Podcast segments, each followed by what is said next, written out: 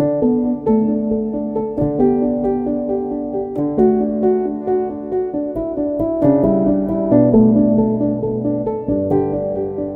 everyone, and welcome. Jason, Steph, and Lisa here with you for Searching the Sacred, and we are in an Advent series.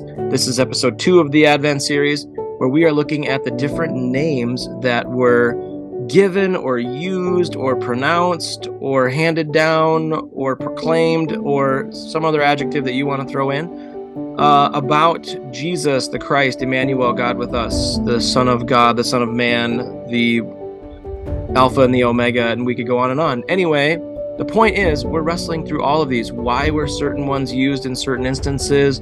What could that mean for how we understand who this person is, who this God is? And so, last time we looked at the beginning of the birth narrative in the book of Matthew, chapter 1, and we ended with verse 21, where Joseph is told that Mary will have a child. It's conceived of the Holy Spirit, and he is to name this child Jesus, for he will save his people from their sins. And we stopped right there so that we could pick up this week in verse 22. So Lisa's going to read Matthew chapter 1, verse 22, where we hear a different name given for this child. And we're still in the NRSV for this one. So, verse 22 All this took place to fulfill what had been spoken by the Lord through the prophet. Look, the virgin shall conceive and bear a son, and they shall name him Emmanuel, which means God is with us. When Joseph awoke from sleep, he did as the angel of the Lord commanded him, but he took her as his wife. He just took her as his wife. There's no but there. and but had no marital relations with her until she had born a son, and he named him Jesus. I suppose that's a rather large but.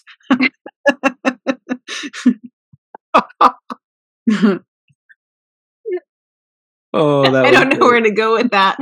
Sorry. we'll let everybody else insert whatever joke they want. We're just not going to try. just let that well, be. I mean, what struck me as you just read that, Lisa, was that it comes back around to Jesus, right? Named him Jesus is how that ends, and Emmanuel's in the middle. And um and that that's interesting like when i think of christmas songs more of them say Emmanuel than Jesus. Mm-hmm. Even though Jesus is the name used more often. So that oh, was yeah. sort of I, I mean Amy Grant is so loud in my ear when we say the word Emmanuel. Like I can like it's I can literally hear the harmonies and the like the whole thing. Totally. Wonderful counselor. oh my gosh, totally. It's right there now. There's probably some generational things there, but like that is for sure. I like I can't not sing it when I hear it. That's how it like it's just so tied. Maybe maybe that's the song or the uh, question for us, but also for the listeners of like which Christmas song is in your head when you hear Emmanuel. Like which one? Which one is first? Now that Lisa mentioned like, that one, I can't. I'm almost like out. frustrated that now it's that one. Like, there's better ones, but now it's that one. um, and it's it's fascinating. I think that that has um, so many songs because it's only here, so it's not in it's not in Luke. So we're in the book of Matthew right now. This is something said to Joseph by the angel in Matthew. It's not said to Mary in the book of Luke. So it's only named here. And it seems to be the word that everybody has like grasped onto. And so I think that becomes part of the conversation today. When we are talking about doing this series, one of the things that was interesting was to notice um, who is an, who is calling this child what name. So the fact that Jesus was what Mary and Joseph were to name the child, you shall call him Jesus. Um, but the verse being quoted from um, from Isaiah is they shall call him Emmanuel. And so, like, even that dynamic of what are people, who's the they? Um, mm-hmm. Um, as compared mm-hmm. to it being Mary and Joseph who are doing the naming, who is the they who's going to call and name this person Emmanuel? Well, and it's interesting too to like take it out of the whole biblical Matthew 1 Isaiah context that we are going to definitely be diving into we write these Christmas songs or Advent songs around Emmanuel, but it's not like from January till December, we have a whole bunch of other Emmanuel songs. It's kind of only Christmas that we we do this. There aren't a whole bunch of like big praise anthems where like Emmanuel is like the focus. You know, we sing a lot about Jesus. Um but we don't often use that term as often. I, I don't think. I mean, maybe I'm wrong in my assessment, but it seems like a Christmas thing to do. Mm-hmm. That is an interesting. I think about that with um there's stories about there's stories in the New Testament that seem like they get gypped because they're not Christmas or Easter or or in the same or we don't study them in the same way. Um I don't know exactly where I was going that but like that idea of do we do we see the names of God, the names of Jesus being transcendent to different seasons, or do we trap them? Is what I'm hearing you say, like the way that they Yeah, like I, I said it the other day in church, I said something like in a sermon, I was like I, I was talking about Jesus and I just said, you know, Emmanuel, the God who is with us. And it I knew I was right. Like I knew that's the name like here it is in scripture, right? But it also just sounded so weird to come out of my mouth not during advent. It was like well i can't call jesus that now. Like it's september. I can't use this name yet you know? I can't use this this descriptor of who jesus is. I could call i could call him savior i could call him messiah i could call mm-hmm. him something else but i definitely can't say god with us because i can only do that for four weeks out of the year. And it was just weird huh. doing it. Well it's a super i think it's it's just worth noticing. And I like really, I hadn't, I had not even considered this that it appears here in Matthew, and I think that's it for the like for the Gospels and even beyond the Gospels, and even in the Older Testament when it appears in Isaiah, it's only it appears twice there, and that's it. So like noticing yeah. that this name is such a powerful name, I feel like most of Christians know what the name is, have heard the name, it's familiar, but it's not even used that much. And even in this passage in Matthew, like I just, again, there's just times where you're like, you hear it so much, you don't even think about it. It's not even, it's like Matthew has inserted this language a little bit of like, this is what it's doing. Nobody's actually, I don't know, it, it's not, it's not like, the, I don't think the angel's saying it. It looks like it's, mm it looks like Matthew's just kind of inserting like this this like Matthew's doing a tie to something, but the yeah, I don't know, like because it looks like it's just a it's the quote of an old older Testament passage inside mm-hmm. this note, and then Joseph wakes up. There so is a way, yeah, as you're saying message. that, to remember that the gospels are written by authors and that authors have a perspective. That's why there's four different gospels is because it's four different perspectives on the life of Jesus. And to allow that to be true and to also wonder what's unique about each of the perspectives or what then those those humans as authors are doing um, and that Matthew, what we see a lot is Matthew practicing midrash. That's what I would name it.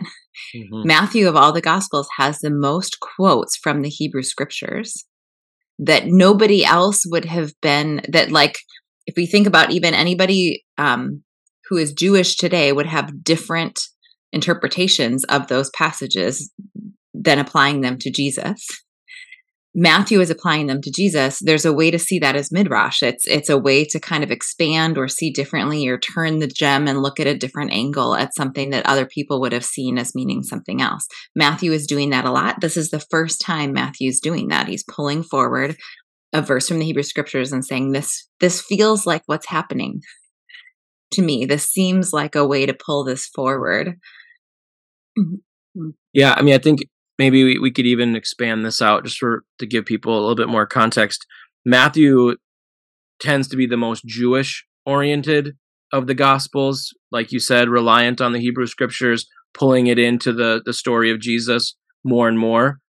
Uh, Mark is the most succinct gospel that we have that doesn't bring in a lot of the Jewish history, just has almost a bare bones expression of the Jesus story and a lot of it's in contrast to the Roman story. And so Mark is doing something really different than Matthew.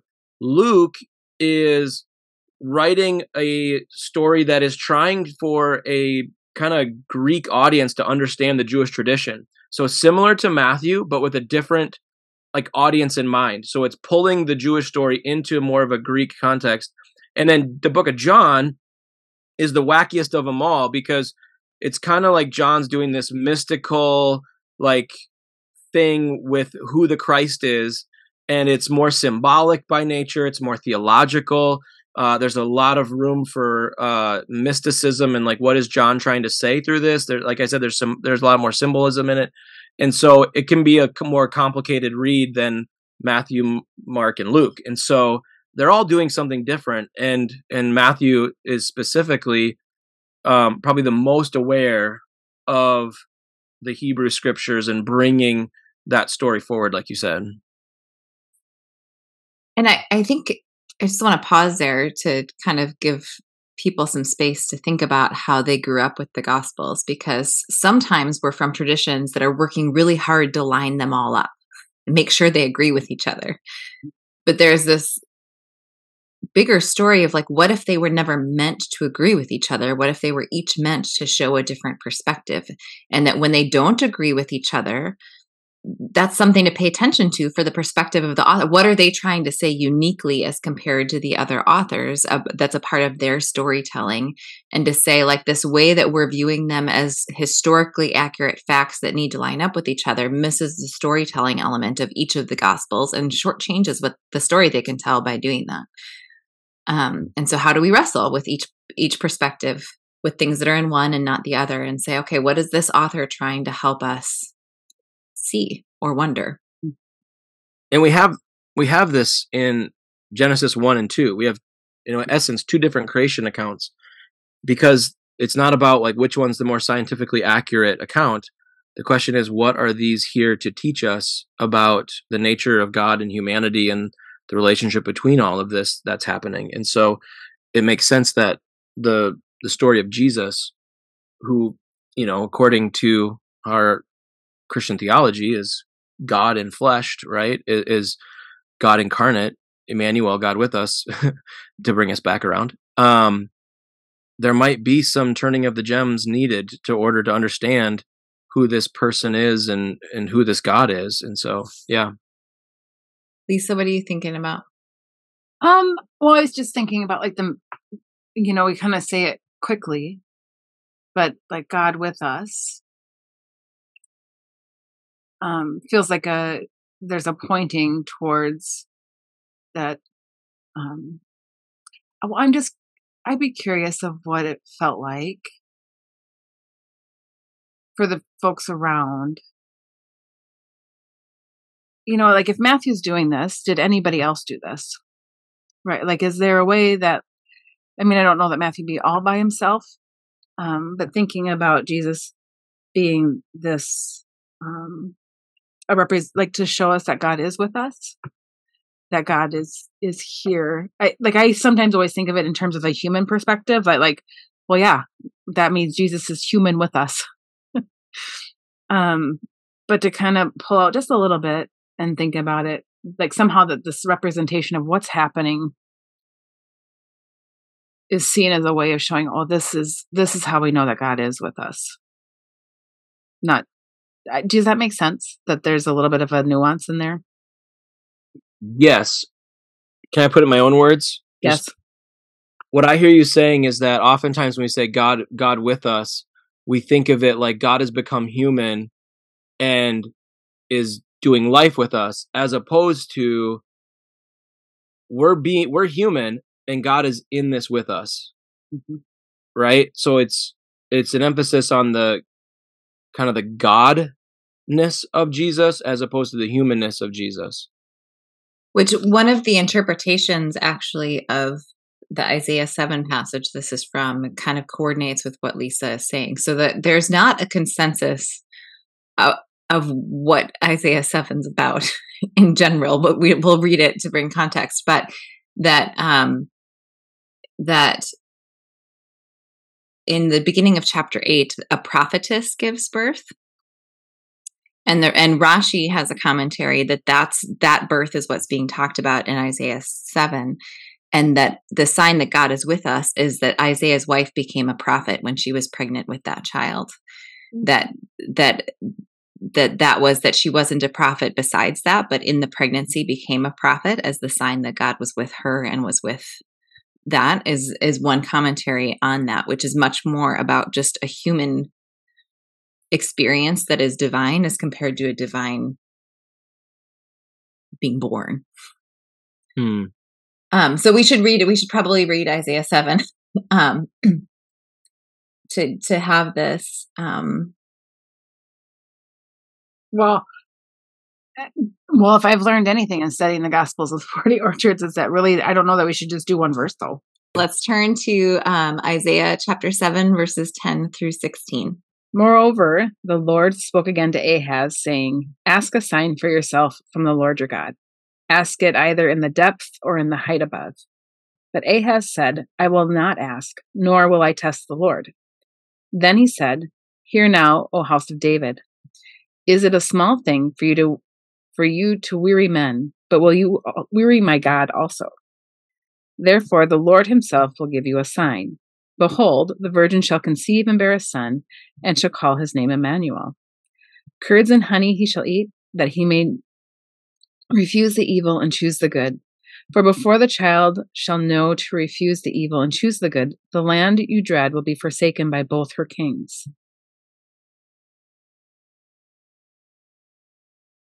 Okay so clear right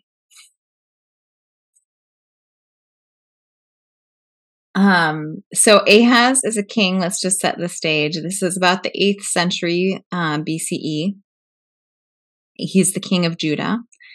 And the interaction between he and Isaiah is really about the fact that um, exile is coming and trial is coming. Um, and the question in Isaiah will is sort of, is it too late to turn back um, to God? Will God prevent these hard things or um how's it all going to happen? But it's very much set about that time period and the empires that are rising up around Israel and Judah in that time period. And so um yeah. What what how did it feel as we read that passage in that context Okay. I know let me just preface this. In preparing for this episode, we had a short conversation about how we're approaching this series. Part of that conversation, what we talked about was oftentimes we're dealing with people that have a history within the Christian tradition where there is an understanding that the Old Testament or the Hebrew scriptures is something that we wrestle with in the form of midrash.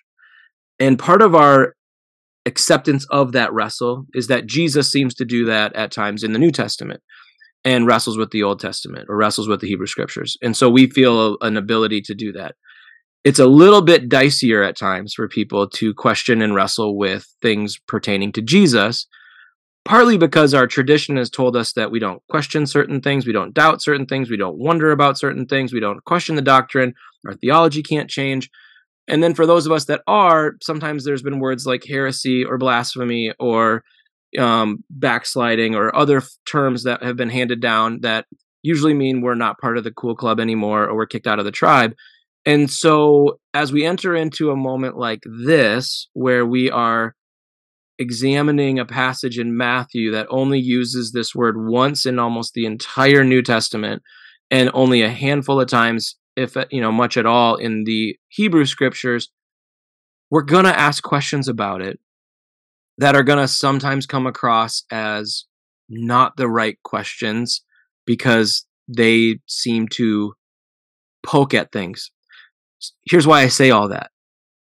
It feels a little bit like Matthew is proof texting in order to make a really cool point because he is pulling this obscure i mean i don't remember the last time i read through the entire book of isaiah and especially this chapter 7 about a king ahaz and i don't i i, I honestly have no idea what chapter 7 is all about and but then to yank one verse out of it and to put it in a different format in how it's written on the page later on in the book of Matthew to stand out and make it seem like this was the only thing written in chapter 7 of Matthew of, of Isaiah just feels a little disingenuous to what's going on in Isaiah.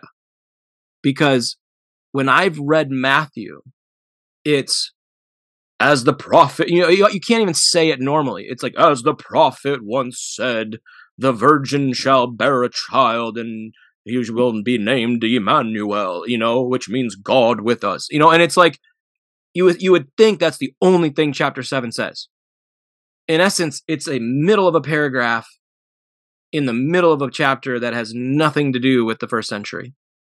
Which, I mean, when we go back to the Amy Grant song, she is like songs like that make it feel like it's a part of a whole thing because she takes Emmanuel from chapter 7 and what Matthew's doing and pairs it with Isaiah chapter 9 where God we, he will be called wonderful counselor mighty God everlasting father prince of peace that's a different chapter that is not actually connected to this verse in Isaiah and so I think in our minds and our imaginations from songs like that, it's all connected and there's some beautiful prophecy about all of the names that will be given to the Messiah. But in actuality, Isaiah 7:14 is one verse in the middle of an obscure passage about Isaiah and Ahaz. And what do we do with that? I don't know. I mean, sorry, I just shook my head and made like a dog noise. Like I don't know what to do with that. Partly because I don't know what Isaiah's doing. I think that's the that's the question I have. Is like, what is mm. Isaiah talking about? Because maybe maybe the tradition that Matthew is writing into knows this story so well that when he pulls one obscure verse, it triggers this whole other thing that they are already aware of, and it helps it make sense to them in a dynamic way. But for me, I don't know all of that. I'm not living that history. It's not been taught to me in the synagogue over and over every year or something. And so I don't, I don't under, I, yeah. So can we, I guess we're going to do the thing that we're going to do anyway, which is, can we talk about it now? I mean, let me read to you a couple things. Um, I'm going to read, uh, actually, the first thing I'm going to read is from a something called the Jewish Study Bible, but I'm going to read what they say about verse 14 through 17. The Emmanuel passage, um, Isaiah provides a sign, the point of which is either to clarify his message or to verify it. It is not clear whether the sign is the woman's pregnancy, the child's birth, his name, or his diet. Nor is it clear when the sign comes to pass immediately, if the sign is his name, soon, if the sign is his birth, or several years into the future. Similar ambiguities occur in the case of other biblical signs. This passage, which plays a significant role in Christianity, is of no special importance in Jewish tradition. That's a commentary. So that's one person's opinion on that passage from a Jewish study Bible, but I think it's worth putting that out there as we kind of talk about the possibilities of what this means. Lisa, what have you been thinking about? Well, there's a little bit of sass in it that I kind of like. Like if you, the language of is, is it a small thing for you to weary men, but will you also weary the Lord? it's like, well, that's a little sassy. like there's a little punch there. But then mm. I also was thinking about curds and honey, and I was like, well, I mean, like sometimes stuff is just weird. And it, like I like there's some things there like, oh yeah, there's a milk and honey conversation. Like I've heard that. Um but it's weird because it's also like that's how he's going to refuse like good and evil. But there's also like I can feel like there's like this way that I mean Matthew might just be really you know like clever and knows the Hebrew scriptures so well that really does know like this one verse is like oh yeah this is what like it's the point. Like i'm pointing towards this thing of what this could mean. But it's also like super like weird. Like it just it it feels weird and i mean i think i think i think of that a lot of times in the prophets and i sometimes wonder I mean, it's just weird because sometimes I think with Christianity, there's certain things in the prophets that we really like and we latch onto and we're like, yes, that was prophetic and that is for us. And that's the thing that, that, but it's pick and choose. We don't take the whole message of the prophet. We grab like little, grab snippets but like the whole message of like what is what the hell is isaiah saying in the book of isaiah? Like the whole thing what's that mess do we pull that whole thing for like i don't i'm just gonna wager in my lifetime the i think the only time i would have actually read the book of isaiah would have been if i was challenged to do a bible in a year type of deal. And even in that case my i'd be glazed over by the time I was in Isaiah. I would be in the throes of like, just get it done. Keep your eyes open. like, I am reading just to read, not to actually comprehend, which is what happens for me in those things. So, like, I don't know. That's all. Like, it just swirls so much stuff in there. I wish it would have been more. Well, I wish either Matthew would have taken a little bit more time with that, or maybe like expounded on it, or like used it consistently throughout the entire book of Matthew. So that like that was just what we were talking about. Mm-hmm. But it's so it's used like four times total in the whole Bible. Now, what is used in the Bible? So let's talk about that for a moment. So the the name Emmanuel is three Hebrew words put together. So it is um it is um im, which is with, and then nu, which is us, and then El, which is God. So Emmanuel is with us, God. Um, and so those three words strung together. There is a way that that we can find um, God with us, or or or, but not necessarily as a name or a language of of God with mm-hmm. us, us with mm-hmm. God. There's a theme of God with us, but the name is not necessarily common. And so there's there's that question too of why have it be a name here or where else can we find this idea of God with us? What do we see as the signs that God is with us? Um, why is it given as a name here to Ahaz, even if it's not given as a name in other places? And it's the idea of it more than the name of it. There's a way, I'm curious in our translations, if we flip forward to Isaiah 8, verse 8, um, what's interesting there is that that's one of the times that it is repeated, but it's not repeated in my translation.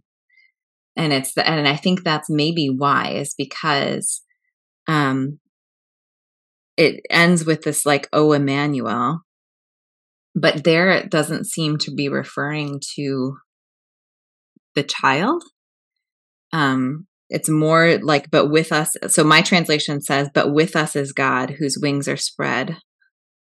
Um so there it's not actually translating it as the name it's translating it as the concept of with us is god in in verse 8 does um does your translation have the name emmanuel there lisa yeah, I'm wondering what translation you're using. It's from that same study Bible, and I'm not actually sure. So it's probably like the JPS translation. So there, there's a way that points to the co- concept of it being a little wider, even as they're choosing the name of it to be translated differently there. But I want to say more about the context of the Assyrians and Isaiah because I feel like we could flesh that out more as we think about this concept. So Ahaz is a king during a time period where the empires are giant and the empires are sort of imminently threatening uh, the land of Israel and Judah. And so uh, this is written during the time of the Assyrian Empire, which is the empire that will conquer the northern kingdom of um, Israel, even as the southern kingdom of Judah stays a little bit more independent until the Babylonian Empire comes 150 years later or so. So Ahaz, during that time period, has to decide where to put his trust as a king. Will he trust Isaiah the prophet? Will he trust in the Lord, or will he trust in alliances with other with other foreign um, bodies in order to protect his land and his power? And so, this concept of that that is the Lord is speaking to him and saying, "Ask for a sign from the Lord." He's sounding holy by saying, "No, I won't test the Lord in that way," and then to Lisa named like the snarky response.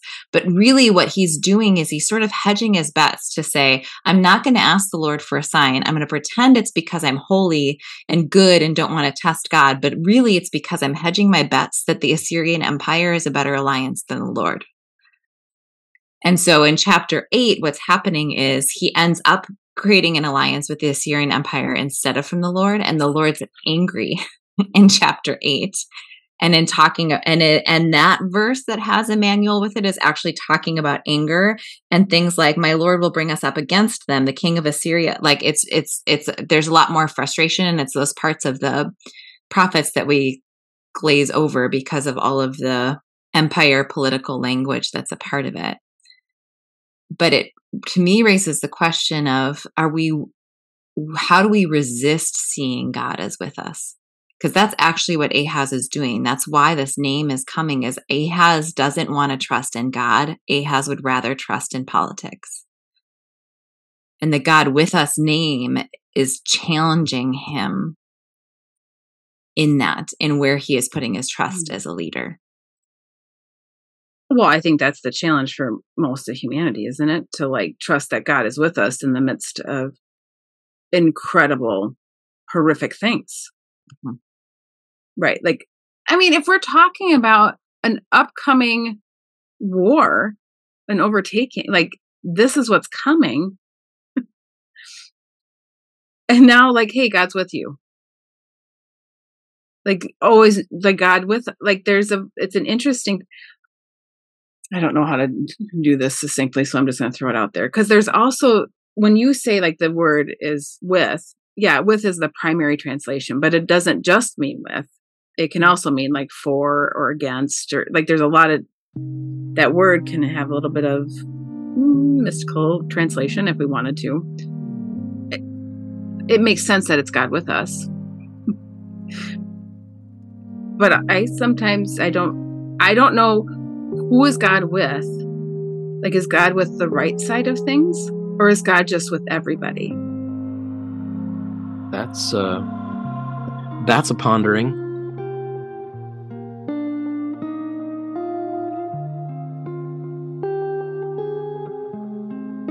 Okay, so we have this Jewish potential interpretation or understanding of what's going on in the book of Isaiah and how this passage isn't that significant for the Jewish tradition, according to some Jewish scholars and, and interpreters and uh, you know those trying to unpack the Hebrew scriptures, which I think is a really fascinating thing for two reasons. Number one, it makes me wonder, and forgive me for sounding somewhat uh, blasphemous or heretical or whatever we want to say, but is Matthew potentially kind of proof texting to make his point, like some do, where you are pulling something out of its context not not finding yourself in any tradition that has historical backing but you're using a passage to just make the point that you want to make. So in essence in order to make jesus seem like a more substantial person coming on the scene we got to find some passage in the hebrew scriptures that like really emphasizes our point. And so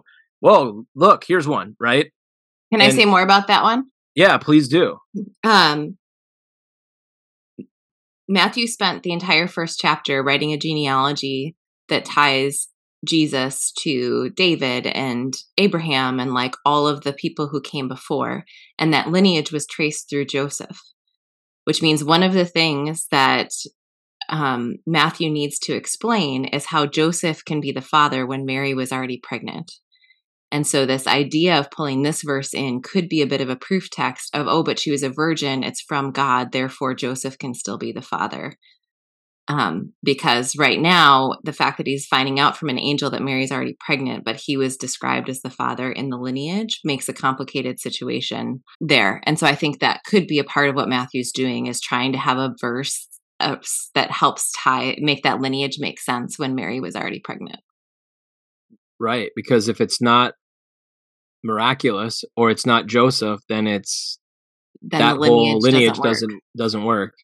So it has to be something miraculous, which again, yeah, like like we said, like we're saying, is is there a proof text going on?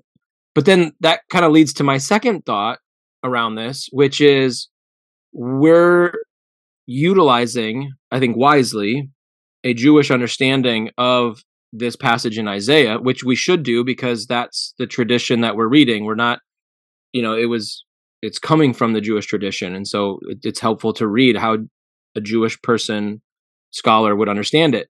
But also, we're doing so in light of Christianity, in light of Christ, in light of Jesus. And so, if you're a Jewish scholar and you don't acknowledge or accept Jesus as the Messiah, then a passage about a potential miraculous child of God being born to a virgin, you you wouldn't ever even attempt to interpret it that way because you don't think that that's happened. And so Matthew does, and so and, and Christianity does. So maybe there is reason to say, yeah, like this is it. Like this is what's been waiting for, you know. And I think that's part of the part of the the core of the Christian tradition is that Jesus is the Son of God that we've been waiting for and longing for and looking forward to all throughout the Hebrew scriptures, anticipating that God would be among us and would come. And so, you know, maybe Matthew isn't proof texting, maybe Matthew is doing good scholarly work that is really necessary for an understanding of of the Christ. I don't know. I mean, I, I kind of wrestle between both. Like, is he proof texting or is he doing the right thing? Like, or both? You know, is it? Well, and maybe if somehow? we call it midrash, it could be either, because because we could say Matthew is doing midrash from an early Christian perspective, and mm-hmm. midrash mm-hmm. leaves room for the scriptures to say multiple things, whether or not it was exactly what was originally intended. Um, mm-hmm. It it allows you to fill in the lines with a different story, with your own perspective. It it is it leaves a lot of wiggle room. So we could say whether it's proof text or a different interpretation, that either way it could be a version of Midrash that's pulling this forward um, in a surprising way. Lisa, you have looked like a thought. and I want to well, hear. I have two thoughts. Because one is the thought that, that yes, Matthew's doing that. And the other authors of the gospel aren't doing that in the same way. They don't, mm. they're not pulling that forward the same way, but they are still that the birth is something miraculous. Everybody's kind of either they don't talk about it at all because somehow it don't matter. Um, right. Or like right, like in some ways, if we don't, we don't necessarily actually need it to be a fulfillment mm-hmm. for it to mm-hmm. be what it was. Mm-hmm. So I was thinking about that a little bit of just like a little bit of the weight, making sure that I'm balancing. Like this is a particular perspective, and someone is trying to do this, but that doesn't necessarily mean that it's the only way to do this. Mm-hmm. They were the only way for Jesus to be Jesus. Mm-hmm. right. Um, but the other and thing for, I think for, con- for context sake, for those of you out there, Mark and John do not mention the birth of Jesus, or at least not in the same way at all. Whereas Luke and Matthew are telling different versions of the Jesus birth story. So sorry to cut you off, Lisa, but that's okay. That's okay. I won't take it as mansplaining. oh, it definitely kind of came across that way.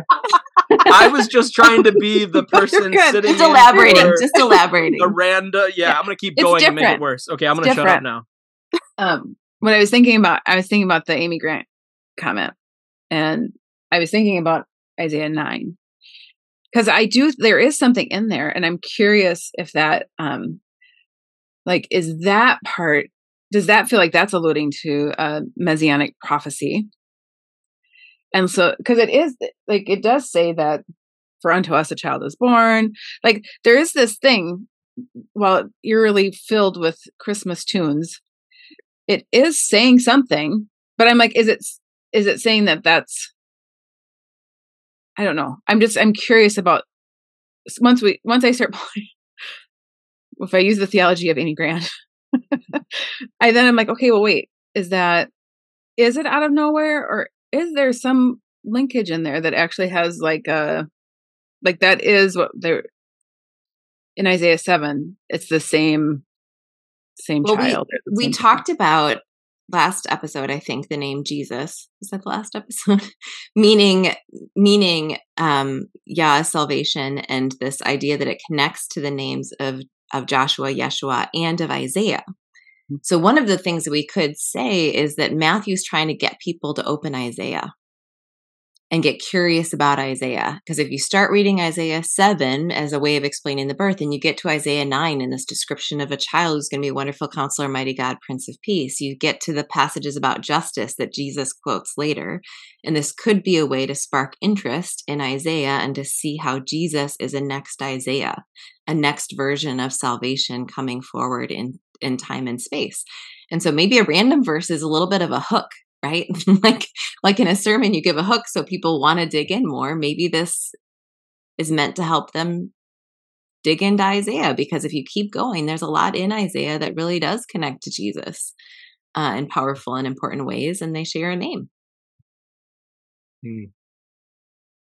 That might be giving Isaiah too much or uh, Matthew too much credit. I'm not sure, but I don't know. He was pretty smart. He was a tax collector for the Roman government, so he probably had to be pretty analytical to, and and thoughtful to pull that off. Well, and correct me if I'm wrong, but Matthew does the most connecting to the Hebrew scriptures of all the gospels. So like if yes. of all the gospels that we have, he's the one that spends the most time bringing it back to what people in that culture and context would have already known. Yeah.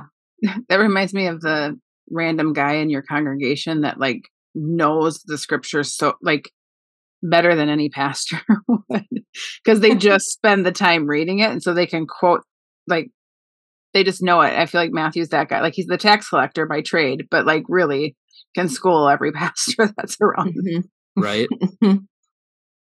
Yeah. I also wonder i want to kind of get back to the name itself um and this idea of what it means to us to think of God with us because that's a part of what he's playing. So he's pulling forward this idea of the woman will be with child and um, they shall call him God with us.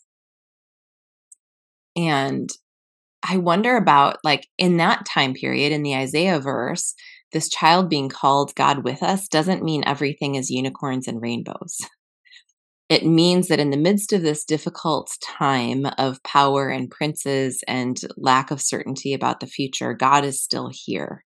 And this is a sign that God is still here. Mm. And I wonder about that being pulled forward as well as like Matthew's telling this story in hindsight. Jesus isn't going to solve all of the problems of the Roman government. And Jesus is a sign that God is still here, and people will see him as a sign that God is still here. Mm. And is that something that's being pulled forward of like, what do we think God with us means? And can we see Jesus as someone who's displaying that God is with us, even if it's not in the ways that we exactly hoped for or wanted it to take place? I like that because you mentioned earlier that the name Emmanuel is actually a very uncommon idea that's really only expressed a couple of times that mm-hmm. this name. So it's not something that be, that is incredibly popular before and even after. And it kind of reminds me of the beginning of the name Yahweh or the the God who is with us I am who I am you know as we've talked about the idea of the living presence right? And prior to Moses and the burning bush, that was not a name that existed. And then all of a sudden it's on the scene and it's it's so significant.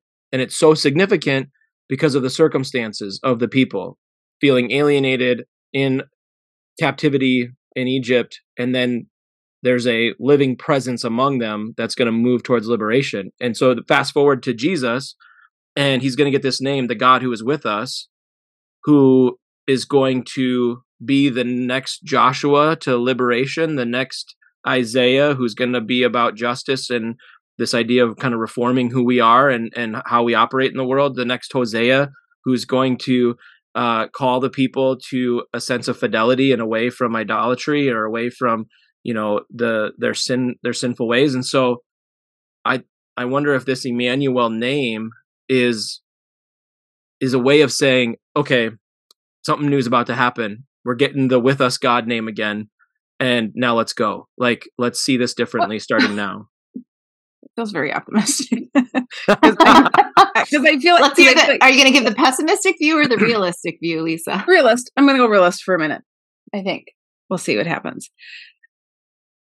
Isaiah is speaking at a time though before things are going to get bad, mm-hmm. and so it almost feels like it's the reminder that God is with you, because it's going to be easy to for, to forget when the hard stuff comes, and it actually makes me wonder then about what the expectation for for Jesus to then be named Emmanuel by Matthew actually can clue us into some of the stuff that's to come. That this isn't actually about like that whole everything's going to be great. Like it's not it's not like the sign that like in lots of ways I feel like in our uh, Christian perspective so many things have some of that that lens of like everything's so great now. Every everything's wonderful because of Jesus. And I don't I'm not trying to like push necessarily against that. What I'm but it feels like if I'm going to root it in Isaiah, it means there's some hard stuff coming. And with Jesus, there's some hard stuff coming. Like mm. what actually happened that. in Jesus' life is actually mm-hmm. there's a lot of pain, um, and especially for the people who are around him, and misunderstanding and not knowing what's next. It wasn't even. I mean, I still don't. For as much as we want to pretend that we have all the answers about salvation and what's to come, we know jack shit. Uh, like we yeah. don't know. We're still all like hoping. Like there's a there's a hope that's riding in it that like this is this is true, this is what this means, but I don't know that any of us know for sure. I love that you brought us there, Lisa, because I think that is a really important perspective and and the idea of the with us God, you know, whether it's from Moses on Sinai or whether it's Jesus being called Emmanuel, I, I'm I'm really glad that you took us away from the it's all better now because it's it, it that I, I actually don't think that's the case. I actually love that it's like an entrance into not pessimism but realism that life's hard. And I think Christianity at its, at its best points us to the reality of life and not to just the optimism of life, but it says like, okay, this is difficult. People are hurting. Like people don't have food. Like feed them, right? Like forgiveness is necessary. It's going to suck to do it um, but you need to live a lifestyle of it. Like love is really, really difficult. It breaks your heart and it also illuminates everything, but yet you feel trampled on when you do it. Like I, I think you're bringing us to the really important part. I was thinking about other times in scripture we see God being with people in different language, and honestly with this name but the concept of it or the language of it. And one of the things that I was thinking about was Joseph. When Joseph is in prison, way back in Genesis 39, um, what it says in verse 23 is the living presence, the Lord, so that name of God, was with him um, in prison. Mm. And that that's one of those first, that's one of the first times we see a concept of like God being with someone and it's with someone who's incarcerated mm. right and that like where do wow. we actually see language of god being with people and is it when things are up and to the right or is it when things are hard and it's the reminder that you're not alone when things are hard and and i see a lot of it being the second of this reminder that it is hard it will be hard and you are not alone and whether emmanuel is then that name that we need um not necessarily in the amy grant song not to diss her but it sounds so happy mm-hmm that that it feels like and maybe not even I love the song O Come O Come Emmanuel. But what I don't like as I'm thinking about it is that it makes it sound like Emmanuel's not already here. Mm. Um, and that really with Emmanuel, what we're saying as we're saying we're going to cling to the belief and the hope that God is here no matter what life looks like. I don't have to beckon God here. I don't have to call for something that Emmanuel is more of a name of like I can I can rest in the idea that God is with me and live from that place. Um, which isn't a happy song and it's not a beckoning song. It's like an is song. I don't know if that Christmas song exists now. I, I maybe someone wrote it. I want to know what it is. Hmm I think that's a really beautiful perspective to have and I wonder if there's a way of like, yes, the song, I love that song too, O Come, O Come Emmanuel. I think it's such a beautiful call. Like, it's such an Advent song and not a Christmas song. It's such a waiting and anticipating and prepar- preparing song. Um, but I wonder if there's a way of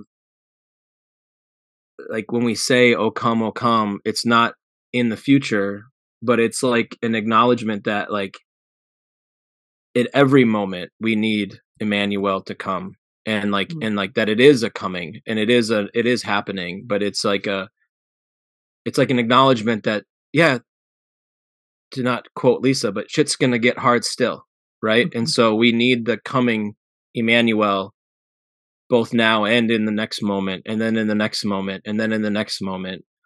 And so there's like an acknowledgement of like I still need Emmanuel to come, mm. like because it's it's going to be necessary.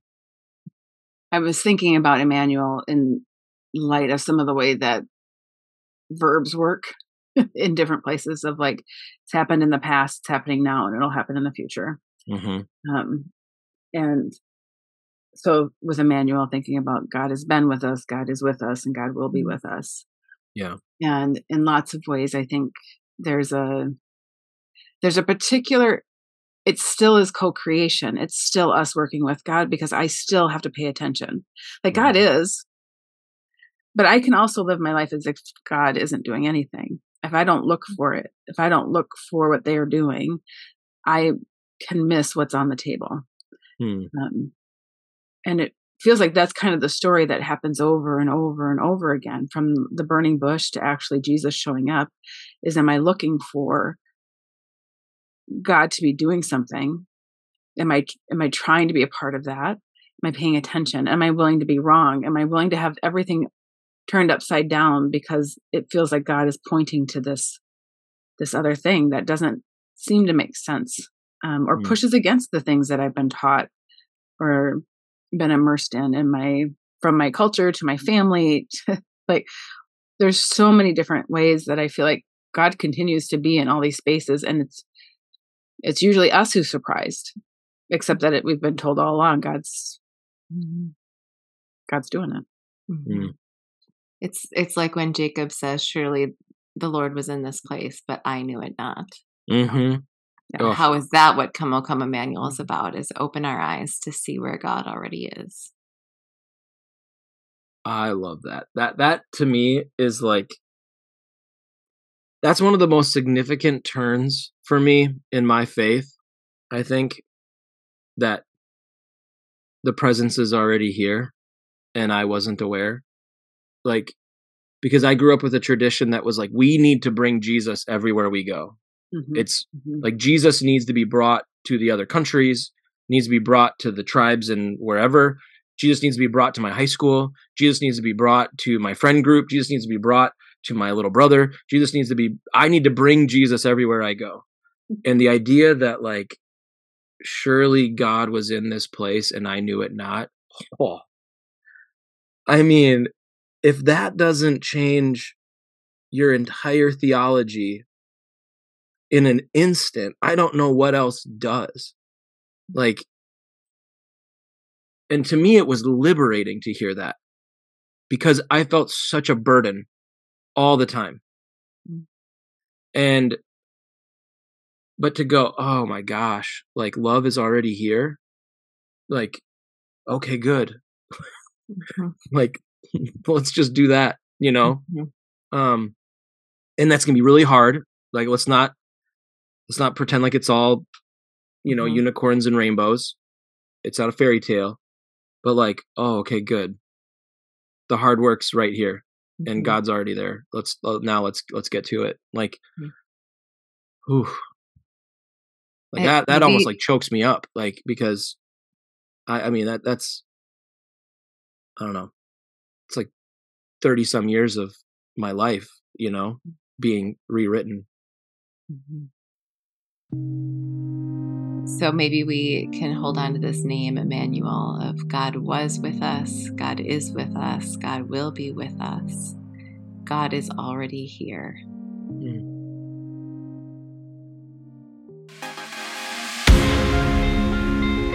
This has been a 40 Orchards podcast. At 40 Orchards, our mission is to create circles for all people to wrestle through biblical text so that together we can expand each other's experience of what is sacred, whole, and good. We search through the lens of sacred possibility, assuming there is more to be discovered, questioned, and applied as we listen for how God is still speaking. You can learn more about 40 Orchards and sign up for a study by going to 40, that's 40orchards.org. Our opening music is by Les FM. Our closing music is by NCR Music Vibes. Additional music is by 3 Music. Any references to books or other sources can be found in the show notes of this episode. Thank you for searching the sacred.